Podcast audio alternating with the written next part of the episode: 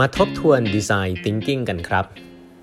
สวัสดีครับ ท่านผู้ฟังทุกท่านยินดีต้อนรับเข้าสู่แปดบรรทัดครึ่งพอดแคสต์สาระดีๆสำหรับคนทำงานที่ไม่ค่อยมีเวลาเช่นคุณนะครับ อยู่กับผมต้องกวีวุฒิเจ้าของเพจแปดบรรทัดครึ่งครับครั้งนี้เป็น EP ที่ 796 แล้วนะครับ ที่เรามาพูดคุยกันนะฮะวันนี้นะครับผมมีหลาย ๆ ท่านจริง ๆ แล้วถามมาหลังไมค์นะครับ ก็จริงผมไม่ได้พูด topic นี้นานแล้วนะครับ ก็คือเรื่องของ Design Thinking นะครับหรือความคิดเชิงออกแบบนะครับ ก็ มีช่วงหนึ่งของแปดบรรทัดครึ่งที่คุยเรื่องนี้เยอะนะครับ เพราะว่าก็ผมก็ไปเรียนเรื่องนี้มาตอนเรียนอยู่ที่ที่อเมริกานะครับที่มหาวิทยาลัยสแตนฟอร์ดเรียนที่ Stanford Design School เนี่ยพร้อมกับเรียน MBA เนี่ยตั้งแต่ปี 2012 นะครับแล้วตอนกลับมาเนี่ยคนก็อาจจะยังไม่ค่อยรู้จักกัน จนกระทั่งมันมันบูมมากเลยช่วง 2010 เมื่อเมื่อปี 2 ปีที่แล้วนะครับ ตอนนี้ผมว่าก็กลายเป็นเป็นคำพูดคำหนึ่งแล้วแหละที่ผู้บริหารหลายท่าน พูดกันในองค์กรนะครับ แล้วก็พนักงานในองค์กรก็เริ่มมีได้เรียนกันเยอะละตอนนี้ดีไซน์ทิงกิ้งไม่น่าจะใช่เรื่องใหม่แล้วนะครับวันนี้จริงๆก็เลยอยากจะ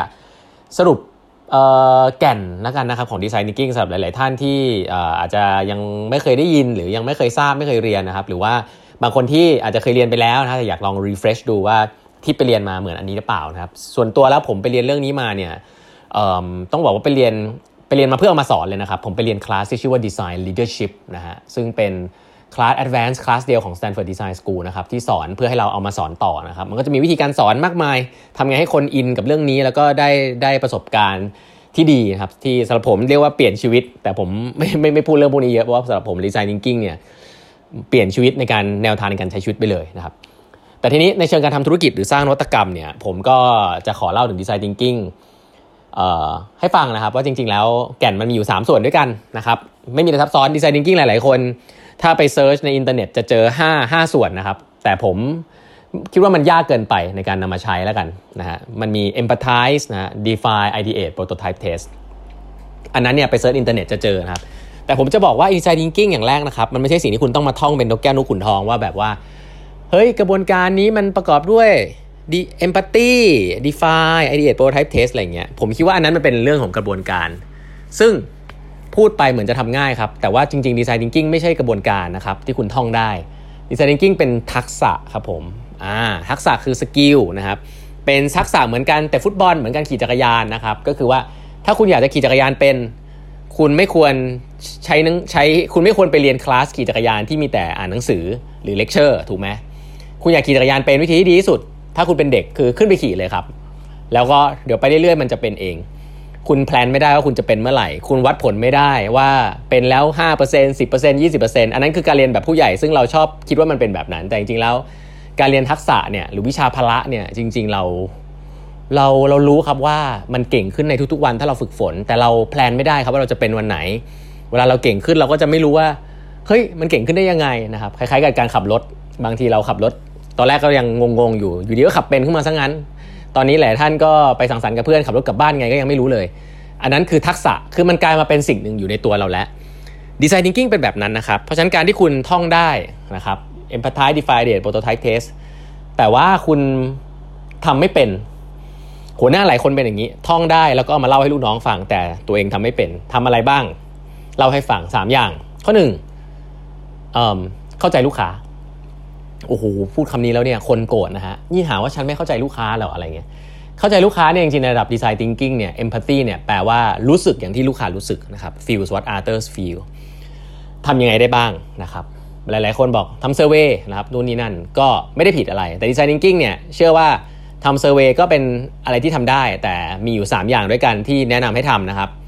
ทำได้ทำดีทำไม่ดีไม่รู้แหละแต่ต้องทำ3อย่างในการเข้าใจลูกค้านะครับ ข้อ1 ข้อหนึ่งคือ observe นะฮะคือคุณต้องไปอยู่ในที่ที่ลูกค้าอยู่ครับ อย่ามานั่งในห้องประชุมแล้วก็ฟัง powerpoint อันนี้อย่างแรกนะถ้าคุณถามหา powerpoint คุณไม่ design thinking แน่นอน คุณออกไปยืนในที่ที่ลูกค้าอยู่ครับไปดูเขาอย่าไปยุ่งกับเขา observe นะ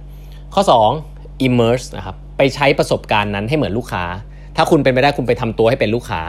แต่อย่าลืมนะฮะคุณทำตัวพฤติกรรมเหมือนลูกค้าอย่างไรก็ตาม feeling คุณกับลูกค้าไม่เหมือนกันนะครับเพราะคุณเป็นคนละคนกัน คนเราเจอประสบการณ์เดียวกันเนี่ยไม่จำเป็นต้องรู้สึกเหมือนกันนะครับ แม้ว่าคุณอาจจะเข้าใจ difficulty ของเขาเข้าใจความยากลำบากของเขา แต่ลึกๆแล้วอะคุณเข้าใจ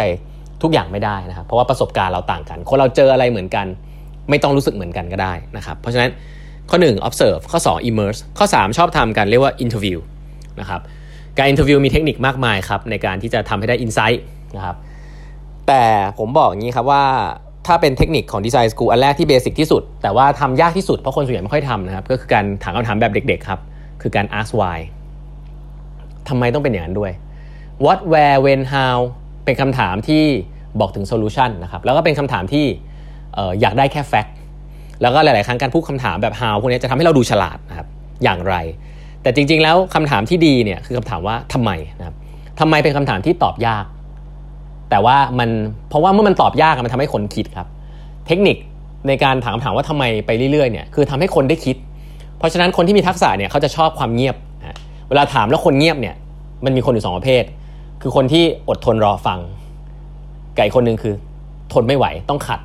คนแบบหลังเนี่ยนะฮะไปสัมภาษณ์ลูกค้าไม่ได้ในแบบดีไซน์ดิงกิ้งเพราะว่าเขาไม่อดทนรอคนเวลาคนเงียบเนี่ยแสดงว่าคนเริ่มคิด เพราะฉะนั้นมีทักษะมากมายนะครับในการถามคำถามไม่ลงรายละเอียด แต่ว่า ถามว่าทำไมบ่อยๆนะครับอันนี้คืออันแรกนะฮะ empathy อ่าก็คือ observe immerse interview ลองไปฝึกกันนะครับ ข้อ 2 การคิดนอกกรอบนะข้อ 1 เข้าใจลูกค้าข้อ 2 คิดนอกกรอบ หรือว่า ideation ละกัน ideation เนี่ยไม่มีอะไรมากครับ คิดเน้นปริมาณฮะแบ่ง2ส่วนให้ชัด อันนึง go for quantity นะครับ เรียกว่า diverge thinking คิดเน้นปริมาณให้ได้นะครับ อย่าอย่า judge idea ข้อ 2 เมื่อคุณเน้นปริมาณเยอะ ๆ แล้วนะฮะ ส่วนใหญ่เบสิกคือ 200 ไอเดีย 20 นาทีทำให้ได้ใช้โพสิโน t อะไรก็ว่าไป แต่ว่าโพสิโน t ก็ไม่ได้เป็นสิ่งที่สำคัญที่สุดอะเป็นแค่เทคนิค แต่คีย์ก็คือทำไงให้มันได้ปริมาณเยอะๆก่อน อย่าเพิ่งขัดนะฮะอดทน ถ้าใครต้องขัดออกไปนอกห้องก่อนนะครับ เน้นไอเดียให้เด็กรุ่นใหม่ๆ มาทำไอเดียเยอะ200 ซึ่งส่วนใหญ่มันใช้ไม่ค่อยได้หรอกครับ แต่ให้เขาได้เปิด เปิดประตูบุกต้นไม้ก่อน ทีนี้หัวหน้าค่อยเข้ามาตอนที่ไอเดียมันเยอะนะครับ มาตัดแต่งกิ่งก้านมัน ไอเดียมันต้นไม้มันโตแล้ว มันยังไม่ มันมันจะไม่ตาย มันจะโตต่อ เพราะฉะนั้น ค่อยมา judge เป็น converge thinking กันใน phase ที่ 2 หลังจาก 20 นาทีนั้นไป เพราะงั้นแบ่ง phasing ให้ถูกครับ ideation เนี่ยที่เราชูพ่อพูดกันเนี่ยมาจากคำว่า idea กับ create นะครับ เพราะฉะนั้น design thinking ให้ความสำคัญกับการ create idea นะครับจริงๆ แล้วเขาไม่ได้ไม่ให้ความสำคัญกับการ judge idea นะ แต่เขาบอกว่า skill นั้นเนี่ยผู้ใหญ่ทุกคนมีอยู่แล้วฮะ คือ critical thinking เก่งทุกคนเลยครับ ห้องประชุมเนี่ยเวลาพูด critical thinking กันเนี่ยก็จะดูฉลาดครับ โอ้ อันนั้นใช่หรือเปล่าก็ดีนะ แต่อย่างนั้นอย่างนี้อย่างงู้นข้อดีข้อเสีย พวกนี้เป็น critical thinking หมดเลยครับ สิ่งที่เราต้องการใน ideation ก็คือ diverge thinking คือการเสนอไอเดียใหม่ๆ fresh idea ที่อาจจะจริงหรือไม่จริงก็ได้ อันนั้นแหละ แล้ว culture ในการ nurture สิ่งเหล่านี้แหละ ก็เป็นสิ่งที่ต้องสร้างขึ้นมา ซึ่งอขอไม่ลงรายละเอียดแล้วกันนะครับ แต่ว่าให้เห็นว่า ideation คือการสร้างปริมาณไอเดียให้ได้เยอะสุดท้ายนะครับ ก็คือการลงมือทำครับ ข้อ 1 เข้าใจลูกค้า empathy ข้อ 2 ideation คิดนอกกรอบ ข้อ 3 ลงมือทำครับ innovation ไม่เกิดจากการคิดนอกกรอบ แล้วก็ empathy ลูกค้าแล้วก็คิดนอกกรอบ มีองค์กรเยอะมากในเมืองไทยนะครับเรียน design thinking มาเสร็จติดอยู่แค่นี้ฮะคิดเยอะคิดเสร็จกลับไปคุยกับลูกค้า customer centric มากกลับมาคิดคิดเสร็จยังไม่ทำกลับไปคุยกับลูกค้า ส่วนใหญ่ติดกับที่อะไรรู้ไหมฮะถ้าเป็นองค์กรใหญ่นะครับติด budgeting process ครับก็คือว่าเวลาจะคิดอะไรเนี่ยเวลาเอากระบวนการใหญ่ ๆ มาตั้งเนี่ยลงทุนพันล้านเนี่ยโอ้โห NPV IRR มาเต็มไปหมดไม่ผิดฮะ innovation เนี่ยคุณทำโปรโตไทป์บางทีแสนบาทล้านบาท ไม่ใช่เงินใหญ่ขององค์กร คุณดันไปใช้ process budgeting เดียวกันกับการทำ business development พังเลยครับ เพราะว่าคนสาย innovation ที่เขาไม่ได้ต้องการเยอะต้องมาผ่าน process แบบนี้ซึ่งเขาเขาตอบคาถามทุกคำถามไม่ได้ครับ เพราะว่าของมันเป็นของใหม่ มันไม่มีทางจะรู้หรอกครับ มันเป็นการ test assumption เงินที่ใช้ในการทำ prototyping ลงมือทำเนี่ยคือการ test assumption แล้วก็มีความน่าจะเป็นที่จะล้มเหลวสูงพอสมควร แต่ในเมื่อเงินไม่เยอะเราเชื่อว่า learning ไม่ได้เกิดจากการแค่คุยกับลูกค้าครับ learning เกิดจากการที่ทำของ prototype ออกไป test กับลูกค้าได้ insight เหมือนกัน และดีกว่าด้วย การ prototype เนี่ยเป็นการโชว์ว่าลูกค้าโชว์ให้ลูกค้าเห็นว่าเรามีอะไร แล้วเขาได้มา experience จริง ๆ ก็จะได้ rich feedback นะครับเขาเรียกว่า high quality feedback เสร็จปุ๊บ part สุดท้ายก็คือการทำซ้ำนะฮะ design thinking คือการทำซ้ำคุยลูกค้านะครับคิดนอกกรอบลงมือทำได้ feedback กลับมาทำซ้ำมาคุยลูกค้าใหม่มาคิดนอกกรอบมาลงมือทำแล้วก็เป็น loop ละฮะมันไม่ได้เป็น process ครับมันจะเป็น loop อย่างนี้ จะเห็นว่ามันมี action อยู่เยอะมากเลยนะครับ กิจกรรมเดียวที่ทำในห้องประชุมอาจจะเป็นการ brainstorm แต่ empathy กับการการอีก 2 2 ใน3เนี่ยคือ empathy กับการทำ prototype เนี่ยอยู่ติดกับลูกค้าเลยนะครับ เพราะฉะนั้นองค์กรที่เอะอะประชุมเอะอะประชุมเนี่ยคุณไม่มีทางทำดีไซน์ thinking ได้ครับ เพราะว่า design thinking part ที่เป็นประชุมมีอยู่แค่ part เดียวครับคือ ideation ซึ่งในหลายครั้งเนี่ยไอเดียใหม่ๆก็ไม่ได้เกิดในห้องประชุมด้วยนะครับเพราะนั้น Design Thinking เนี่ยเน้นประชุมน้อยนะฮะเน้นออกไปเจอลูกค้าเยอะๆนะครับวันนี้เวลาหมดแล้วนะครับฝากกด subscribe แปดบรรทัดครึ่ง podcast ด้วยนะฮะทั้งใน YouTube นะครับ Line OA เครื่องหมายแอดแล้วก็8 half นะครับ